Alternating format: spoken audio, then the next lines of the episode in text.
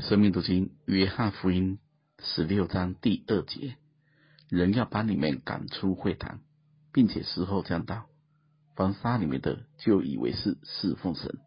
他们这样行，是因未曾认识父，也未曾认识我。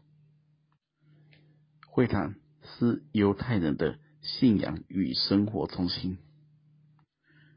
特别是他们亡国之后，会堂显得特别重要。对所有的犹太人而言，赶出会堂等于被神弃绝，那是相当严重的事。如果一个人被赶出去，等于所有人。都向他关起门来。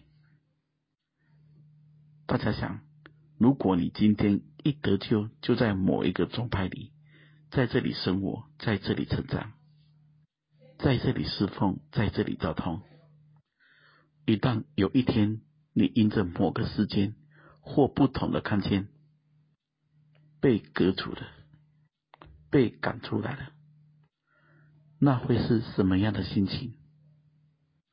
如果一个人没有付出，没有爱过，那就不会太痛。但如果那就是你生命中的全部，那么我们能面对或胜过吗？时候将到，凡杀你们的，就以为是侍奉神。世界上的人逼迫信仰，逼迫基督徒。是因为不认识神，而宗教人士逼迫信仰、逼迫基督徒，是自以为认识神。保罗还未改变生命前，他的热忱、金钱、侍奉，都是大大的逼迫基督徒，而且他的骨子里正以为自己是在侍奉神。是在为主铲除异端。今天教会的悲剧，就是有很多人努力在传扬自己的宗派、自己的观念、自己的想法，甚至他们自认为已经取得了从神来的绝对的唯一的真理跟专利。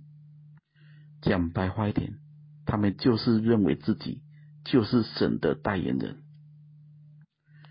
罗兰夫人曾说：“自由啊，多少罪恶驾你的名而行。”大家再想看看，有多少人，就像是圣经中说的故宫、盗贼、假先知、假教师、假牧者，利用宗教的金钱行罪恶的勾当，要不然圣殿。也就不会变成贼窝了。大家再想看看，有多少人虽然嘴巴说的是恩典是爱，可是观念里、脑子里、骨子里都是律法跟控告。